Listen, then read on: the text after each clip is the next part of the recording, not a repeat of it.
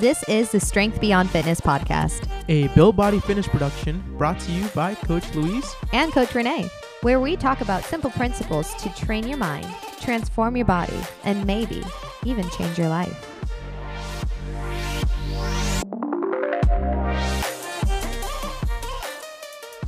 Welcome, welcome to today's episode of the podcast. You guys, this is going to be a very unfiltered episode. Um, not in that I'm just going to be dropping, you know, potty words left and right, but just more of, you know, we don't have any. I want to leave it open, open for discussion. There's a topic that's been pretty heavy on my mind, and, you know, I call myself the MILF, the mama into lifting and fitness, but it's. It's something we need to talk about more. It's becoming more and more discussed, but it's still it's still in the back of people's minds. And we're gonna talk about the BS that is postpartum fitness. Um, y'all, this is going to be a soapbox of an episode. Yeah, no, I think this is awesome, especially so like one thing we want to let you guys know is like none of our none of our episodes are scripted, but we always come in with an idea with some notes, which I if I look at notes, I totally forget what whoever's talking is saying, so I don't use notes, but Renee does.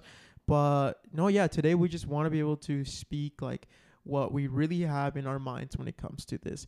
Uh, this is every, every female that, that, that has a, that has a kid goes through this, whether they are active or not active, and, and that means whether in like uh, straight up fitness, exercise training, or just active like at home, active going on walks, active in hiking, and in some other form or way. Like postpartum recovery, there is very very very little uh, uh inf- information delivered to to like the people. Like there's very little education about it. And um i'm really happy to have a wife that's educated me in, in it because i would have i don't know i would have had zero idea of what she has gone through between her two kids our well our two kids but her two um pregnancies. Yep, I have been uh, very blessed. I've been able to have two adorable but chaotic children, both via C section, and they were very different experiences. I would say the first one I went to it not really knowing what to expect, and the second time I was a, a lot more educated. And I remember after having my first C section, I can't remember if I've mentioned this on the podcast before, but you know, I was in the hospital the full, I think, five days, five days max that insurance would cover.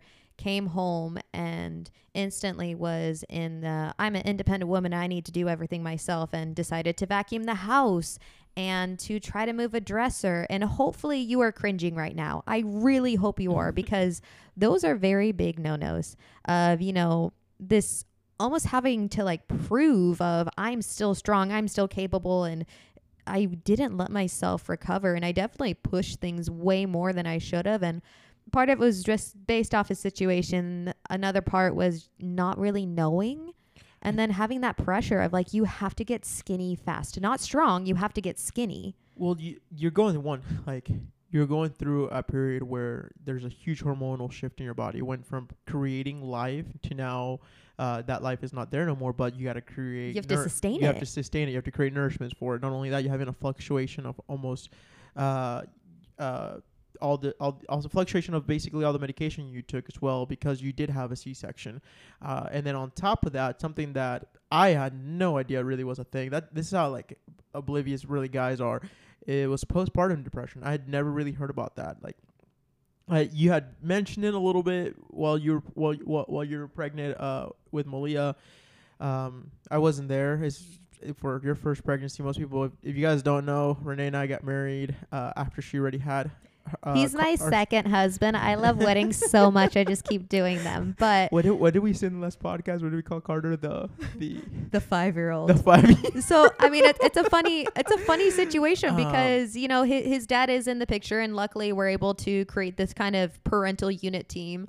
Yeah. But Luis really stepped into we call him the bonus dad, uh, but the stepdad role, and you know there was stuff that he didn't get to experience kind of from firsthand, partially because like I honestly didn't remember a ton of things from my first pregnancy just due to that depression being so bad, but experiencing it versus me just telling you they were different experiences. Yeah.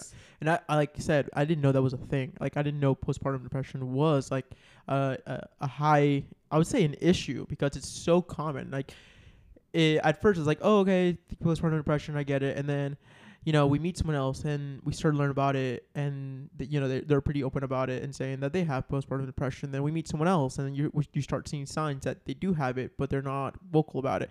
And then we just start seeing patterns of like all these people that we know that have had kids and that you know them prior to them being pregnant, and they just seem great, and you know they they have the baby, and immediately this fluctuation of hormones, the way it affects them emotionally to me was mind blowing. Like I don't I and I'm such a logical person like you know get over it, suck it up. Like you can like why are you're depressed, you just had a baby. And no, that has nothing to do with it. Like I am beyond mind blown about about it. It's a huge topic. I think every guy needs to become extremely aware of. Extremely aware, and it's hard So, because there's so many people. I'm gonna factors. push for these for guys to watch to listen to this podcast. And if you are that. a female listening to this, like send this to all your guy friends. If you are a a mom listening to this, like have your husband listen to this uh, this this episode. If you are in a relationship considering to have kids, whether you're married or not, like have your significant other, your husband, whatever, listen to this podcast conversation because it needs to be addressed. And I want to extend it out to the aunties and the uncles. So if you know me, we love the aunties, we love the tias, we love the uncles. Like you guys are also a very important part of the family. And having that support is huge. And I will say, like, your sister has been beyond supportive in more ways than she even knows. Like, she is just my my kids are very lucky to have have family that just loves the hay out of them. Um, but kind of going back to the depression aspect because there's so many things that contribute to it and I still feel like there's so much more to learn of. You know the hormones are a factor. It's maybe you have to go through kind of grieving what the birth experience was especially if you went into it one idea and then it shifted into something else out of your control. Even just a change in you know your expectations overall because you know going into being a mom like you know, sometimes conceiving is, you know, one stressor, and then you have this idea of how you're going to be during pregnancy, and it might go according to plan, it might not. And even as a mom now, I've had to kind of let go of a lot of these, like, I'm going to be, you know, this type of mom, and my children are never going to watch things on the screen. And, you know, it's, you have to almost let yourself kind of grieve certain things, but knowing that you're not alone in the situation. And, you know, Luis touched upon it earlier. He's a very logical person, a very logical person. And it's something that I appreciate because sometimes I get so stuck in my emotions. Like I need someone to pull me out. But I know that was also hard for you because you're like, shoot, I don't, I don't even know how to support you. Like, what is what is happening? You're crying for no reason. Yeah, no, and not, it it wasn't just crying. Like there's more to it. There's the way like you, that you would shut down, the way that like you begin to process things, the fears that you begin to have have at night, the um all all the uh, anxiety coming in as well, being anxious uh, because all you're caring, all all you're only the only thing you care about is is keeping this baby basically alive and showing it that like there's love for like these are its first hours, days, uh, weeks, and years of life, and you're giving your all. Um, and yeah, no, I had no idea. Like I, see, if you would have warned me, I think like our marriage would have been very, very difficult during that time. Which, okay, first of all, just to say one, yes, we're not. We're this everything we're gonna share is based by experience and awareness. Um, I really believe like awareness is a strength. So once again, ba- going going back to like strength beyond fitness, like we got to build some form of awareness to create recognition in our lives. So this is all about having an awareness of um, the postpartum mom um, and just re- returning back to it. Like we've heard a lot how a lot of marriages and whether it's marriage or not or relationships end up failing during those first few months of having a kid because part of it it's due to that depression uh, the postpartum is due to also the recovery process that the female needs to undergo that the that the male does not understand. So the male partner wants several things, and your body just went through like a It whole trauma, a huge trauma. a huge trauma. And uh, you know, as great as it is, like to you know, be like, oh, okay, like you're clear to have sex. Like for a guy, that's exciting. For a girl, I've learned that that's like fearful. Like it's almost like a straight up panic. And again, as a guy, like yeah, exciting. Like like this. We if we were to talk with uh, TaylorMade again, like he'd be like, "Yeah, that's a pillar of the foundation." But for you, it's a panic mode. It's a it's a fear because of what you underwent. And I'm uh, based off my understanding, like given I've been divorced once, so you know, take take my advice with a grain of salt. But my understanding when it comes to most relationships, when you know that disconnected point happens when you feel like it's harder to communicate typically it's due to some sort of unmet need on one side. Whether it's you know if we go back to the love languages of you know there's a lack of physical touch and if you're someone who needs physical touch compared to you know me as a mom who gets completely touched out after you know having been breastfeeding and attached to a pump and like that makes things really hard. Or say if you know i need words of affirmation i need that like someone just tell me that i'm doing okay but also expecting a little bit more because i'm being so harsh on myself. So i need you to make up for me being harsh on myself. It's that's what i noticed was realizing like okay when we did feel disconnected because there were hard points 100% there were hard points. We had to realize okay what is the unmet need and what's a realistic way that we can actually actually work through it like meet eye to eye, understand, like fulfill each other's love language because it's ultimately that. Like if your love language is being fulfilled, you are gonna be you're gonna feel strong together. And even just like you said earlier, like an awareness or an acknowledgement of like I I wish I could give you this right now and you know, maybe we can come to a compromise where I'll hold your hand or something. Yeah. Like this is this is what I can lovingly give you right now. And it's it's it is really hard. And you know, as as a mom, I'm still learning how to balance this of like caring for myself, but also feeling the, you know, this burden of I'm the emotional home of everyone. So, I mean, something we, I say common is like, Luis is the provider of the home. He's the reason we have a roof and he works hard to protect us. Um, that happens to be the roles within our family. And then I'm, you know, I'm the one that adds in the love and the, you know, that feeling of security. It's, you know we have we have a balance that works but sometimes you know on both sides that's a lot of pressure because like on my side i'm feeling emotionally depleted and then on your side you're having to work even more to make sure you can further support us while i'm going through recovery which i mean you stepped up and you made it seem like it was doggone easy but i'm sure there are some days you're like i really don't want to wake up at 5 a.m for a 5 a.m. session right after, you know, the baby was crying all night and maybe Renee was crying after watching some weird show while breastfeeding. No, it's definitely really hard. I mean, I have such an amazing clientele that understood like that. I I I made zero plans to take any time off uh, because I knew I'd still be at home. But I remember like within the first month there was at least like two or three sessions that I slept through and it was always the same client and you know I love Elizabeth because she was so understanding because she also works in a, she works with kids like that's she's in she's in a daycare center. Um and I felt super bad because in my career, like my my my sleeping ratio to it was like little. Like I think I had only slept in ever once within like two years of like waking up that early to train people.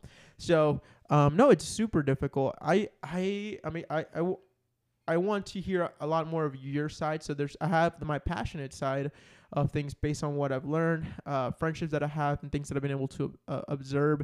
Again, that awareness. I want to know your side, like let's start out with the postpartum part. Um, just immediately going postpartum and what your recovery's like, what you should do versus what's expected. Absolutely. And I want to preface this by saying, like, I really do like the doctor that I had who delivered Malia. I think he's phenomenal. And absolutely, I would go to him again. Um, but that being said, like, he's working within his scope of practice and his understanding. So, with him as a doctor, his whole goal is how do I keep this pregnant woman safe and how do I deliver this baby safely? So, he, I fully believe like he gave me the best he could and like he was a phenomenal doctor. Um, but it, it is really hard because when you think of postpartum, you know, I had a C section, I had two checkups. And even then, there's some people that might only have one after a couple of weeks. And it's just to say, okay, you're okay to have sex, you're okie dokie like that that that's it. Maybe they'll let you know how much um, ab separation there is but they won't talk really much about pelvic floor outside of doing all of the kegels ever. And then just you know go back go back to what you were doing. Or even like you're you're clear to start another like ha- have another baby. Like or yeah, there have, was there was a couple of jokes about KLC but- in like six months, um, yeah. and then with Well- Malia, she was getting checkups every every single month. Which you know, I'm not saying don't give the baby checkups like the baby needed checkups, but it just kind of further contributed to that like I'm not a person anymore. And you know, if you're a mom, you hundred percent have faced this where you know you're someone's coming up to you and they're having a conversation with your child knowing they can't talk back. So it's like you know, she was maybe four, five, six months, and they're like, "Oh my gosh, sweetie, what's your name?" And it's like, she's not going to respond back to you. Like, if you want to have a conversation, can you talk towards me? Oh, sweetie, how are you sleeping? None of us are sleeping, okay? Yeah. Like, it's interesting to forget about the mom. The mom kind of ceases to exist. She's just an extension. Um, if you're breastfeeding, you're just a boob at some point. I felt like I was a cow. If you're not breastfeeding, I'm then there's an extra layer of guilt. I'm gonna slow you down because there's a lot, like a There's lot a of good. lot. There is a lot. Um, with so there's two things I want to talk about, like the get the when you're cleared to leave the hospital, and then the two the two checkups that you have after. Well, you had a C-section, so you get to be in the hospital a little longer, and honestly, like the comparison of a little longer from a natural birth to a C-section, like let's a natural birth gets you go home usually the next day. Very, it had to be like a some crazy uh, birth, like natural. Um, and when we say natural, like I, I don't mean like you didn't. Vaginal, vaginal. Yeah, vaginal. I was like, I don't mean like you didn't take any drugs or anything. Like when you have vaginal birth, like may okay, one day, maybe a second day in the hospital if something there's As long as there's no complications. yeah, if there's some complications. I But mean, that- heck, you can it. even have a baby at home. Yeah, but that's it. And and even that, like even two days, like that's like they're trying to keep you there as a short time as possible. And I think two days, it's like crazy. You get there's nothing, and then on like you, like you having C-section, you're there a little longer by like another two days extra or three. I think we stayed two nights. No, or three- no, three nights. We stayed three nights, four days and three nights. four days, three nights. And I remember how absolutely mind blown you were at how quick they got me out of bed. Yeah, You were completely shocked. And I mean, given, like, so I saw. I, I was there in the operation room, so that's one big factor why I was mind blown, uh, because I got to see. You got to see me as probably at my worst. Yeah, Dear gosh. I mean, let's talk about uh, a C-section or the, the, the, the actual term, a cer- cesarean section. cesarean section. So They cut through seven layers, not just one. They cut through seven Yeah. of your, like, literally your core, which is essential for everything. And they just move stuff out of the side. I remember making a joke with you, which, you know, you took it like a champ. And I was like, just tell me if I have a cute uterus. Just tell me if I have cute organs.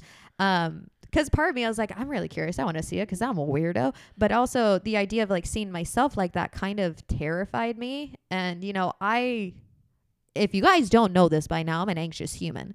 Um, and, you know, prior to going into labor, um, you know, I was in a complete panic mode because, you know, we had 20 minutes. They were worried about a uterine rupture. They're like, we have to get you in right now.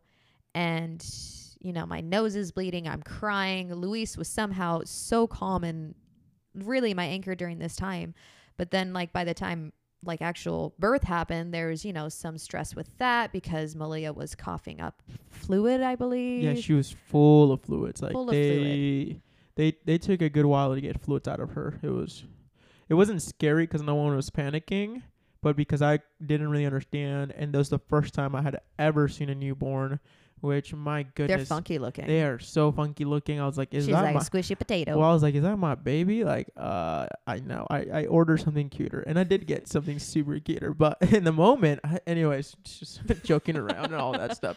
In the We moment, like, I, yeah, in the moment, I just I didn't really understand what's going on. And you know, they had her on a little side table, and they're just they're just like uh trying to get things out of her nose, out of her mouth, like uh fluids, and they just say, "Yeah, she has a lot. She has a lot." Like, it's not like she wasn't breathing or anything, but it was. It was interesting. I was wow. I feel like you really get thrown into it. Like it doesn't matter how many books you read, how many different No. people you talk to, how many Facebook groups you're a part of. Nothing really prepares you for when you hear that first cry. And then, you know, you you get an idea of, you know, if you're in the hospital, hopefully someone comes and if you do want to breastfeed, they, you have access to a lactation consultant and knowing how to change diapers and all of that. But then initially, once you get sent home, it's this weird feeling of like, are you sure? like, are you sure I'm ready? Because I feel like I prepared way more to drive a car. Um, you know, you have to have a license to do all these things, and you're, you're just go you're, through a permit, a test. you're just trusting me with this child. Like that's it. Yeah. And that drive home was the slowest you've ever driven. Probably. It, you were really mindful of it. And here's Yeah. another thing too: is post C-section, like you're not supposed to drive until a doctor clears you, which I did not know that the first time. Definitely broke that rule the first time. Uh, second time, luckily, I didn't have to. I didn't have to drive anywhere, but it's just all of this little stuff that Well, adds up. Well, let's talk. Let- yeah, sorry. Let's talk about the because yeah, it's all these little things gotta add up, and uh, from what my understanding is that a C-section is the only surgery that is able to do that, open through seven layers of skin, uh, of body, and have you in your feet on your feet by f- less than 48 hours, and then admitted home by 72 is the goal. I think so. Um, Well, part depending, the depending if you don't get am- am- ammonia, uh, is it ammonia? Like when you have to do pneumonia. the breathing, the breathing test, the or the yeah, because we did a lot of breathing. yeah. So as long as you don't have that, you can go home pretty Well, much. Part of it too is It's the like, only surgery that that allows that. they that much. the reason they get you up is because you do have to do you have to promote blood circulation. So before they even have you walk, there's someone who comes and kind of moves your legs a little bit, and that circulation is huge because if you if you're not moving, if it's not circulating, then a clot can happen, and you know, just all the things adding to what makes this a risky procedure. It's Mhm. beautiful, but there's like any procedure, there's risks that come with it. So the sooner they get you walking, the sooner you can have circulation and all that. Um, I'm a person who's highly motivated by food. I will fully admit it. And so, like, at least with my first pregnancy, and I'm pretty sure the second time too, they said the sooner you walk after, the sooner you get this sandwich. And let me tell you, that first real food is so good. Even though your husband might be eating Chipotle right next to you, that turkey sandwich is still the best thing ever after What not an eating. awful husband. Who would Yeah. do that? Three nights in a row with Chipotle. What? Three nights. I couldn't have anything spicy. Uh, not that I really wanted anything spicy. I mean, and then on top of that too, so like feeling there's a certain amount of medicine that they have you do, which is great, but you can still kind of feel the edge of it. And you know, post C section, you have to have a pillow or something to kind of hold down because that first sneeze or first cough, oh my gosh, that is so terrible. Yeah. Um, I happened to get a three piece belly binder. It was just from Amazon to kind of help with the compression, which, you know, I only recommend having for a couple of weeks in the beginning, but it made a huge difference in offering that extra support. And, you know, there's, there's a recovery What- that what kind of happens in the support do you hospital. need? Just anything to support the abs because basically you're just, you feel like, how do I explain it? Like seeing myself in the you know, after my stomach is deflated, it doesn't instantly go down. There's still, you know, fluids and Yeah. bloating. And it was crazy seeing myself, one of just like, you know, they cut through a major, major muscle and, you know, feeling absolutely no support from that. So having that just kind of extra pressure. Um, I think a good way to explain it is a less um, aggressive version of a weightlifting belt if you're deadlifting. So Yeah. imagine you're deadlifting, you have that weightlifting belt that you can kind of push and brace against. It's that same idea, it's just a lot wider and then you can actually breathe through it. So I would Nice. have it, you know, a couple hours during the day on and off. And then on top of that, they gave me this kind of like breathalyzer thing to work on diaphragmatic breathing. So like a deep belly breathing. Um, just because, you know, breath work is huge. And eventually I think it'd be great if we can get um, Eric Chan- uh, Eric Yeah. Christensen from Chandler PT. He talks all about it. But, you know, working on breath work and just there's so many things to focus on once of like, okay, I've, I'm I have this whole new human who let me tell you all children are different, but then also working on myself and it, it felt like a really long checklist of things to do and then also you have to be careful what food you introduce in and we're going on walks and that's just within the hospital where they have a structure they Mhm. you know someone comes in they check your vitals they give you your medicine it's all very much on the dot and then once you get home it's okay if you if you do have a partner that's able to stay home or if you able to have family support that's able to stay okay that helps a little bit but now you're in charge of managing your medicine which I feel like I definitely could have had several more weeks of, you know, a little bit of extra pain medicine because, oh my gosh, I was in so much pain. And then, okay, I have to remember to breathe. I also need to make sure, like, I am getting around and walking every so often. Oh, how long have I had my brace on? And then I'm just going to straight up say it. I'm going to straight up say it. The first bowel movement after a C section is awful. It is awful. Oh my gosh. Would you say that's uh? Would I know you've never given natural birth, but from what you from like your clients, from what you've heard, from what you read, I mean, you are certified for all for Yeah. during postpartum and prenatal like information. You know, is that is that a common thing? Oh, yeah. After pregnancy. Well, I know for Well, C section it makes total. For a C-section, C-section, yeah. it makes total sense. What for a C-section it makes a ton of sense. Yeah. I think it's a little a little different too because I'm going to throw this out there. It is fairly common for people to have a bowel movement when they're delivering just because That's you're you're pushing down on the same exact sense. muscles. Um you might have a nurse that's nice enough to tell you that you didn't or maybe you didn't. yeah. Um I know that's a legit fear that some people have, but postpartum, like the first bowel movement was huge. Even um, because when you have a C-section, you're you have a catheter in, which that freaked me out, and I totally forgot about that. So, but for obvious reasons, you have to have a catheter. And I remember even just having like, you know, the first time peeing. I told you this is unfiltered. The first time peeing was such a weird sensation of like, am I am I done? Like just be not because it was felt full, but everything just felt numb-ish. yeah. It was either pain or numbing. And even like with my pelvis, I don't think I had any real feel like I could poke it and I wouldn't feel it, but it like the muscle would hurt if that Mhm. made sense. Well, let's talk about how crazy it was. It's the question that they asked the mom, right, right immediately after birth. You know what I'm talking about? What was the first? Do I want to hold the baby? No, Oh, while you're drugged, they asked you if you wanted your tube. It was it your tubes tied? uh, well, they offered me like four times if I wanted my tubes tied. Um, and given so like my background is I do have some some pelvic issues that we're working through. I do have some pelvic pain, and so there there has been times I've legit considered like maybe I should just get my tubes tied. But when you're asking me when I'm on a table if I want to like. Trust me, it's really tempting right now. I do know that. But um, I think one thing you told me was just like, why would they ask me that when I'm like super drugged? Because you had no idea what's going on. You I barely, had no idea. and you even I, I I was there for it to vouch, but then like later, you're like they asked me that, It was so strange. and you're like, I do know that they they mentioned they kind of cleaned up the area a little Yeah. bit just because there was Yeah, but it comes down to like what you said. Like for a woman, it is like you know you can say I want these tied, and it's no big deal. Like you you could be drugged and say it. And oh it- yeah because you had to give consent Yeah, for I- my body yeah, because you bought me for eight cows right you're exactly. but like uh, it's That different. for- joke. but it's different for a guy. You said like a guy, a guy, because you have feelings about this. So like this is the unfiltered. So to say it. yeah I remember you said like a guy if he's gonna have a vasectomy, they're they like they're like, are you sure? Are you sure? Are you sure? Are you sure? Like let's like review this really quickly. Let's fill out this form to just double check. Like it's like this whole process of it of like, are you sure? But for you said for a woman, it's like, okay, I could be drugged and then say yeah, and there are consequences hormonally to having that. So I mean, share your dank feelings. You talk about it all the time. Like we're literally we're we're like walking around. We're we're watching a show. We're doing something. You're always sharing your feelings. So I have so Yeah, many just feelings start.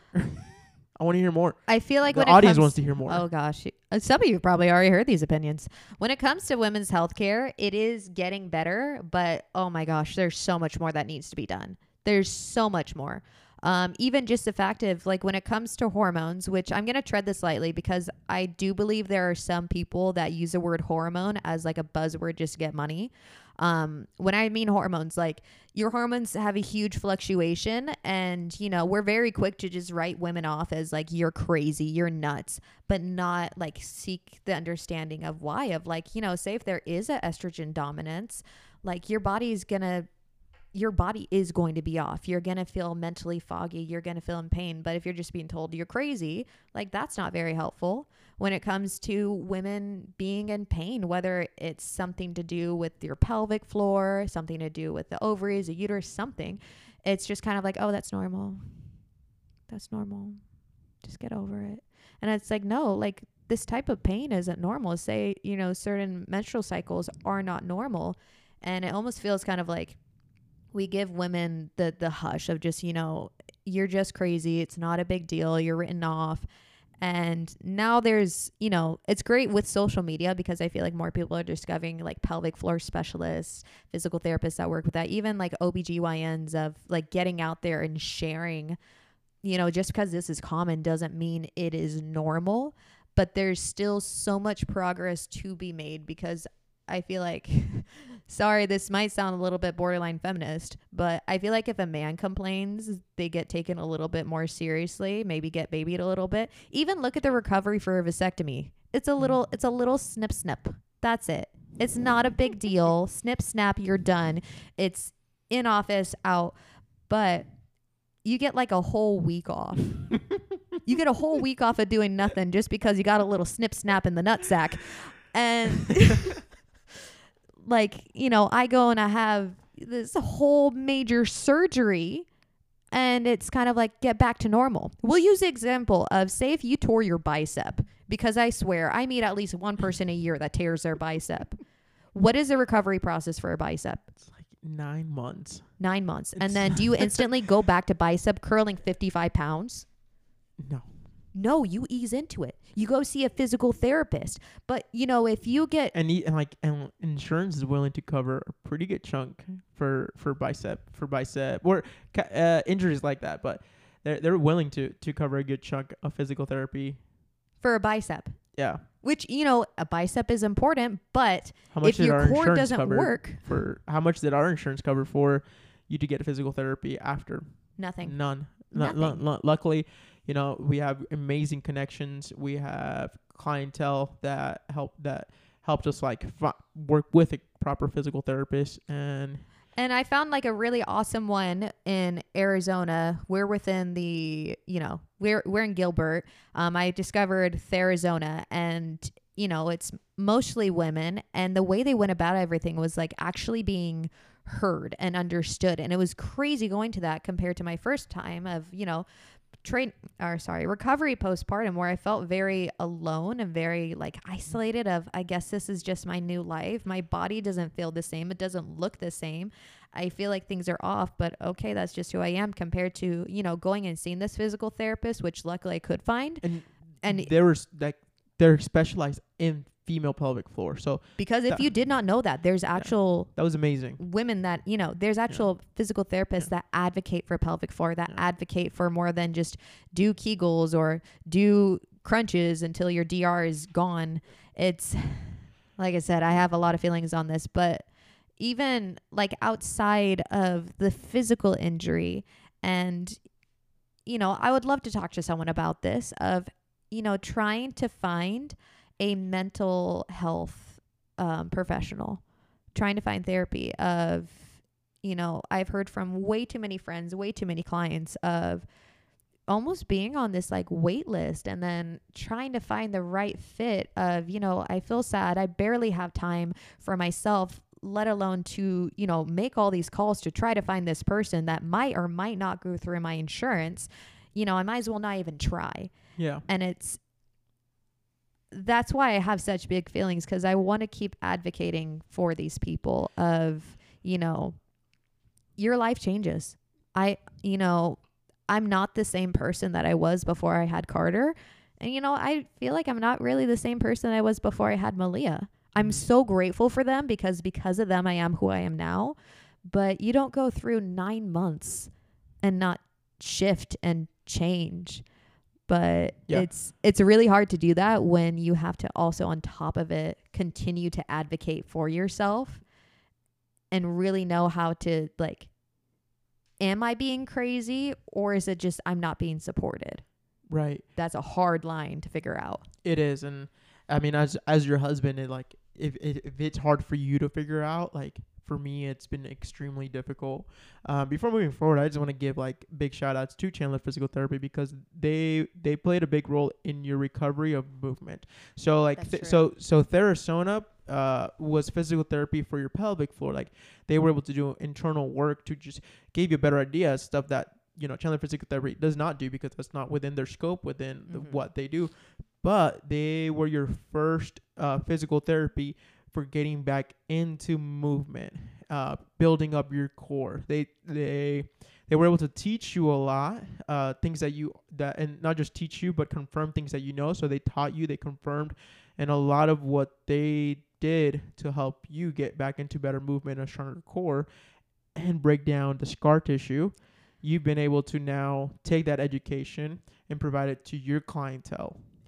Ab- absolutely. And they're not And sponsored. I'm just saying, like, this is a huge shout outs to them. We're very much, you know, We support local businesses. And, you know, initially I went to them to fix a hip problem I had from cycle.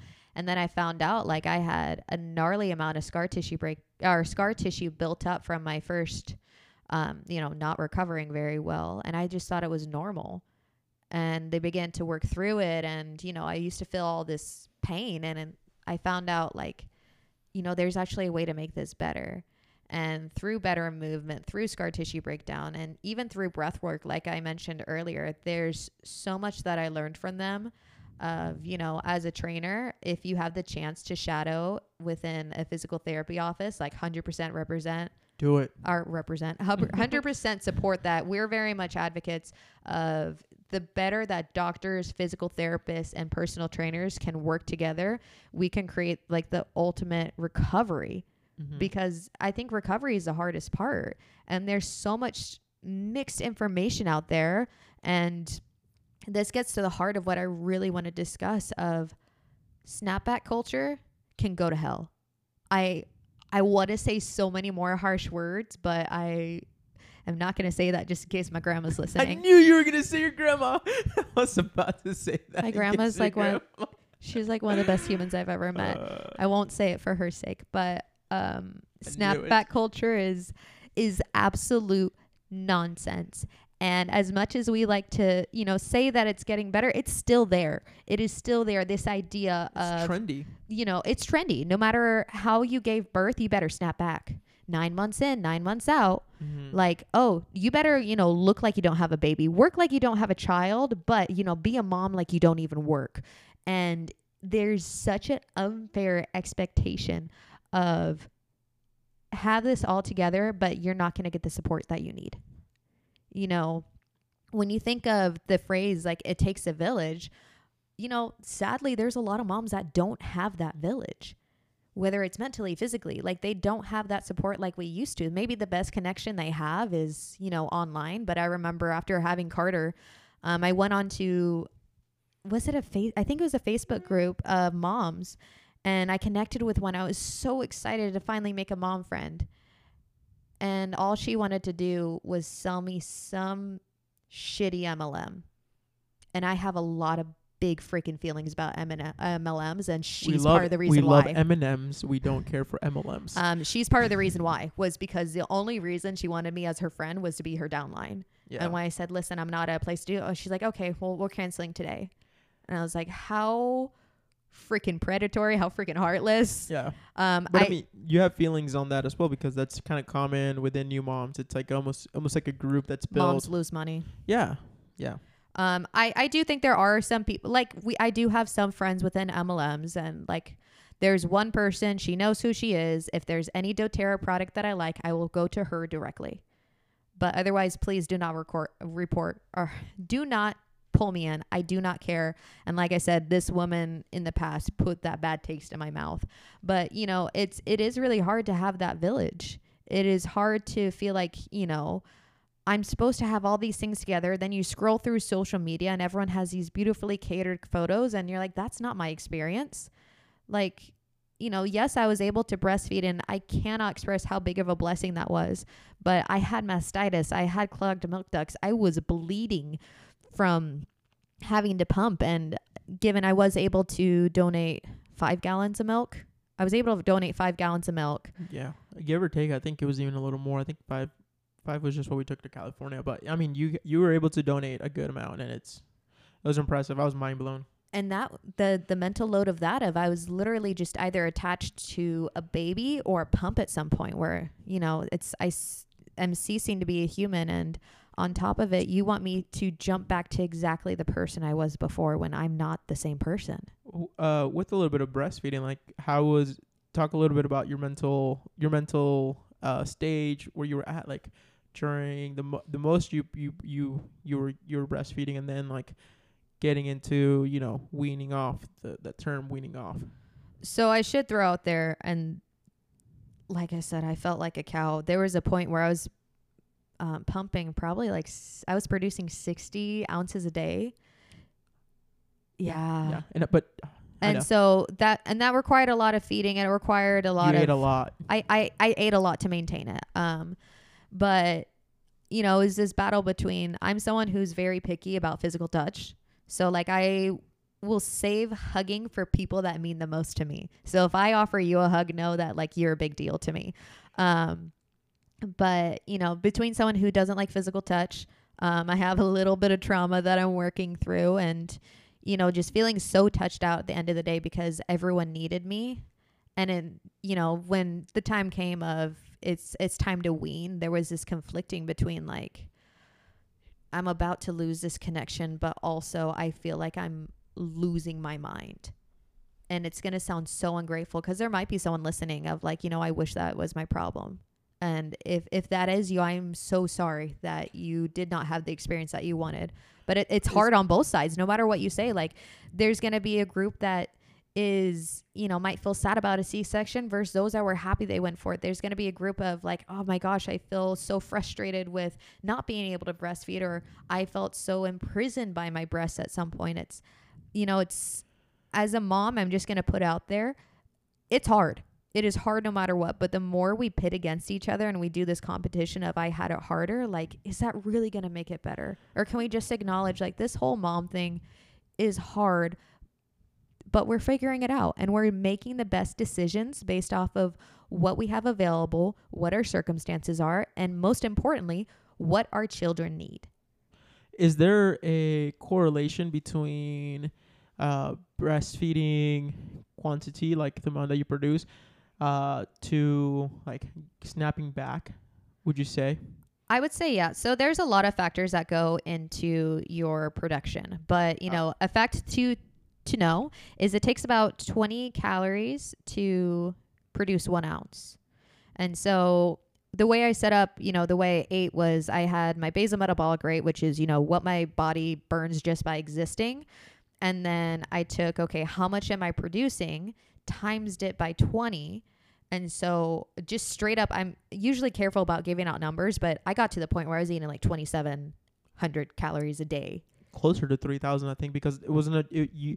You once once after three months of your that's true. C-section, you were exercising now. So you Once I eased back into it, yeah. yeah wa- after three three and a half months like you you were actually exercising more common now like you had built up you had done all your recovery um but it takes a lot of eating so you It you took a know, lot you of know like eating, I a know lot I of know, drinking I know, water. I know it's a sensitive topic when you talk about like how much you uh you produce because there are people out there or women out there that you know they struggle so much to to produce and it's like oh my gosh this is your problem like my problem is that I can't like how can you complain uh, but one one thing, and this is me, like I'm the one that gonna if anyone's gonna throw fire, throw it at me. But this is what I've noticed is that through clients, through people that have reached out to you, um, through connections that we have, like friendships that also had kids around the same time, is those that struggled with a with a low production was because they were so afraid regain weight. They ate so little, and we're talking about like a thousand calories to like twelve hundred calories, sometimes maybe even less, and your your body can't take care of itself and also create nourishments for a baby if you are not consuming enough nourishment. So like for a time it'll be able to because you have a storage like your body built a storage during pregnancy whether so whether you think you there's a girl that oh my gosh she looks like she didn't gain any weight during her pregnancy. Like it has to like it's the law it's the law of creation. Like there needs to be energy to have energy. And you can't just ma- build energy out of like nothing. Like you want to start a fire you need to create a spark. You need energy to ma- make energy. So just basically it's it's very very very common to want to go back to that snapback because of how social media is, how you think your husband wants you uh, to look like, or you know because of uh, you're you know you are going through through some through some hormonal shifts, so that some some of that uh, postpartum depression might make you think like, oh my gosh, my husband's not gonna like me. If I'm if I stay at this weight, if I eat too much, if I don't snap back, and it's like, no, like I mean, talking from from my perspective, like I have I was informed, I was given the information of what you were gonna go through postpartum, and I understood, and it was like you take care of you, and you taking care of you meant you. Uh, you eating a lot so that you can produce a product so you can have a good production and have enough energy to do the exercise that you want. And that really comes back down to education of are you you know are you eating enough? Are you drinking enough?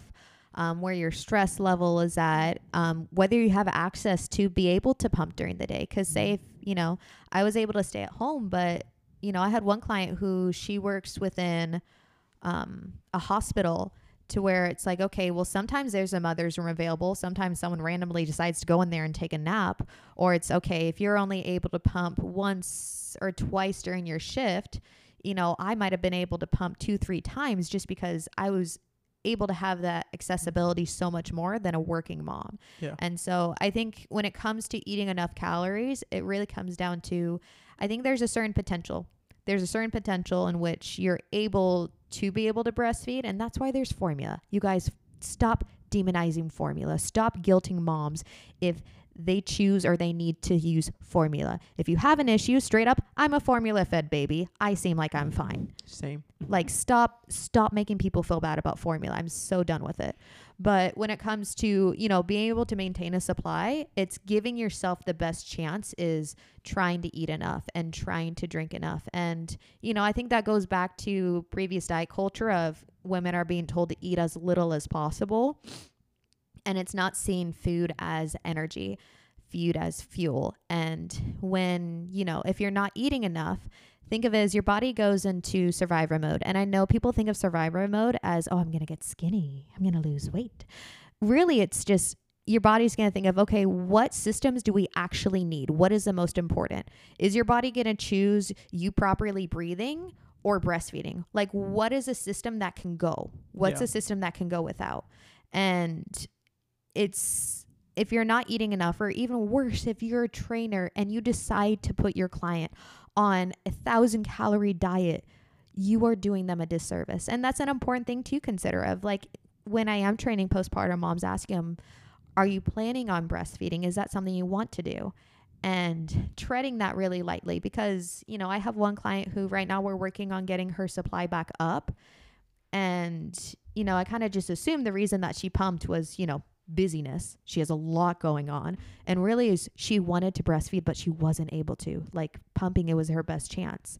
And there's there's a lot of big feelings when it comes around it. And it's partially due to you know the expectations we have on from society expectations we have on ourselves. And it's finding that grace. Because i know for a fact like the words we say to ourselves as mom there's no way i would say that to someone else like the the words that come in between my own ears oh my gosh they can be so horrible. But i think we just need to start giving ourselves the grace that we give other people. And that comes to like you know forget snapback culture. Screw snapback culture. Let's bring out recovery. Actually freaking recovering. Letting your core become strong again. Letting your mind become strong again. And finding who you are and knowing that you're a little bit different but that's okay So we have about like ten more minutes um, before we have things to do. But I want to hear about your like that recovery. Like this is a huge part of like uh, of this topic, and it's how the process of recovery should be. You've mentioned a few things, but um, what else do you think should be involved in recovery, and and what advice would you be would you give to the mom that's listening to this, or maybe the the husband that's listening to this to be able to support their wife? Like I think one is hopefully finding where you do have that support.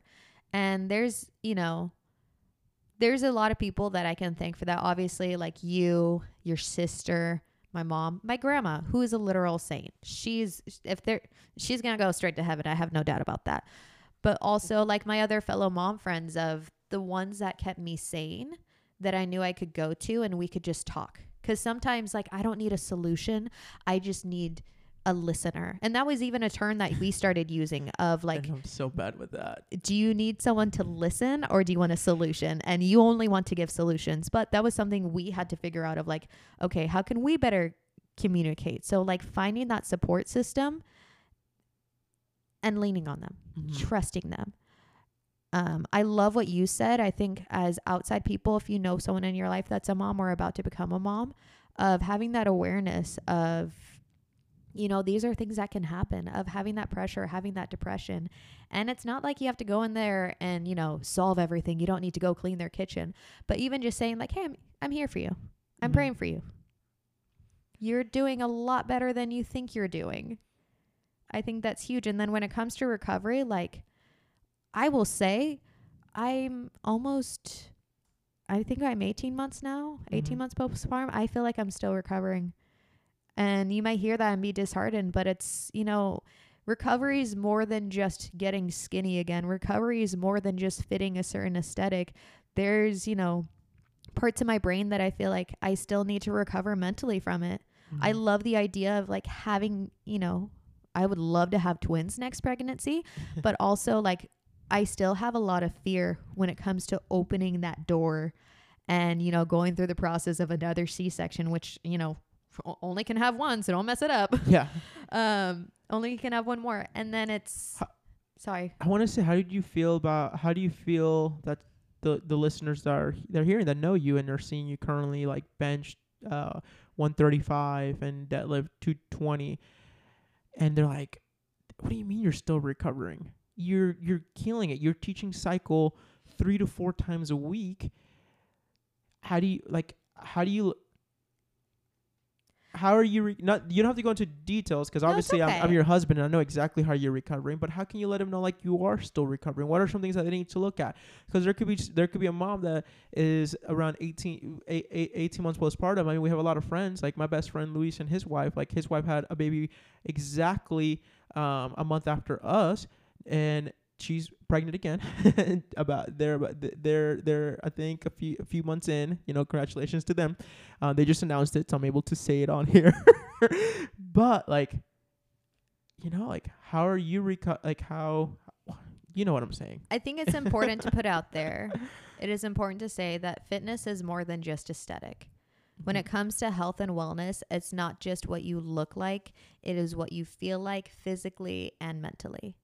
And you know, there's there's what I post online and every so often I'll put a vulnerability thing and then there's what happens behind closed doors.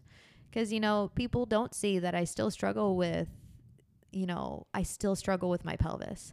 Even like today this morning, um I'm going through a ton of ovulation pain and I'm supposed to be teaching a cycle class in an hour and I'm like, shoot, how am I going to do that? I Mhm. have an adaptation in place. Um, when it comes to my mental health, we um, I recently just got a blood panel done, just because like my periods are absolutely awful, which is common. Your periods can change postpartum, or how you gave birth. Um, but I just got that blood panel done, and saw that you know I have an estrogen dominance. My progesterone is super low. My testosterone is super low. My human growth hormone is super high, and it's like, okay, you look at all these things, and I look like I'm fully recovered. Oh yeah, you look super fit. I- you know, and I, you've worked. I've worked really it. hard. You've I've worked, worked- really hard. You've It's, worked so hard, but hours and hours a week. just because I hit a certain aesthetic doesn't mean that all my problems were solved. Mm-hmm. And it's not that I'm currently seeking a certain aesthetic at this point. I still want to be strong, but it's there's so much more of like, okay, now I have to figure out how do I balance out my hormones, you know, within the time that I'm given. How do I, you know, better manage my stress and my mental health? And it's, you know, we need to start seeing fitness as more than aesthetic. And that's really what this podcast comes down to and why you know, the idea of strength beyond fitness was inspired of, you know, strength can come in many forms. Strength can be physically lifting something heavy, it could be emotionally carrying something heavy, mm-hmm. but it's, you know, finding a new strong. The type of strong I used to be compared to the type of strong I am. Those are two different people, but to the mom out there listening feeling like you don't know who you are anymore. You don't recognize your body in the mirror, and maybe it's really hard to look at yourself. I want to challenge you to think of like, what is your current strong? Because trust me, there are so many more ways that you carry strength than you even realize. And if you're not really sure, go look at that cute baby. No matter what that age is, go look at that cute baby. Because that right there takes so much strength. I have so much more respect for my mom and my grandma than than I ever knew was capable of. Even like, you know, my unofficial mama's number 2 and you know all of those mama figures I had in my life. It's if you're struggling with where you're at, focus on your strength. And strength doesn't just have to be a certain look. It doesn't have to be a certain weight. It's find your strength and really hold on to that. Start to see the good positive qualities that you have and know that you're worth investing in and that it's going to take time. Great things take time. And spoiler, you are that great thing. You don't have to instantly jump back into a certain body aesthetic. There's no award that you get if you jump back. But you know what? The reward of actually recovering and feeling good and being able to be present means so much more. And I highly doubt you would put those expectations on your own kid. Why would you do that to yourself? And I think it really comes down to this journey of recovery requires love Yeah. and knowing that you deserve that same love. I I absolutely love everything that you have said. I think that's a this is a great place to to leave off. I want to one thing is just pretty much vouch for you, and I know you don't need vouching, but like, um, every er, a lot of people believe like because you were thin before pregnancy, you just magically became thin again, and um, your process this time like you were more patient than the first time you you had a baby. You but you still had the eager eagerness to get back into lifting and moving. So you followed your recovery stages really well through the guidance of physical therapy. And then you pushed a little bit beyond that because we all need to push in order to grow. But like you've worked out and watched your your your your your nutrition for both breastfeeding and then your own personal goals, like in more than like I was taking care of my health during that time. Like I was taking care of our roof over our head and I was taking care of like being the the, the best form of emotional support that I can be where like I struggle beyond emotions um and supporting those. But like you were taking care of it and you put in the work. There was many many like early mornings that you you talk about the mom hour. For you the mom hour was like the 3 the the, the 4 a.m where the we had the baby sleep and you were able to do something whether it was breathe whether it was glute bridges whether it was a little bit form of cycling. Uh like you did it and you put in the work. And um if we hear so much like oh it's genetics it's genetics like we can look at your genetic line and really prove like it is not genetic. You want to know what's genetic? Is my stubbornness. yes Thanks, mom and dad. Yeah, exactly. so, um, just incredible. I think if you uh, if you can leave off this with a, with one last little message uh, to all the milfs listening out there, because there's so mamas, so many mamas into lifting and fitness, what would be the last little nugget that you'd leave them with? Motherhood is a beautiful role. It is a beautiful title, but it's okay to step out of that role and it's okay to step out of that title. And it is really hard to do. It may take practice, it may take reminders, but you may discover someone even more amazing and strong than you ever imagined. But it's, you don't need to feel guilty being more than a mom. Love it. So thank you guys listening so much today. You got to hear all of all of my sass. Um, I do And think this is and Luis's passion. Um, I think this is probably going to be a, a topic that we'll continue to talk about throughout different Yeah. perspectives. But um, thank you guys so much for joining today. I do highly encourage, do share this with, you know, the moms, the dads, the tias, the uncles. And then I'm going to be shameless. I'm going to throw this out there. Like, I do have programming when it comes to postpartum training Yeah. um, easing into it, whether you had a C section or maybe were less active during your pregnancy. Um, and then the next stages throughout. So if you do have any questions, I am on Instagram. All of our information is already on there. You might already be following me, Yeah. but reach out, ask a question. We can set up a time to talk, but like I'm rooting for you. I, I might not know you, but if you're a mom trying to be better, trust me, I'm rooting for you. She is rooting for you. Thank you so much. All right, guys. Cheers. Stay golden.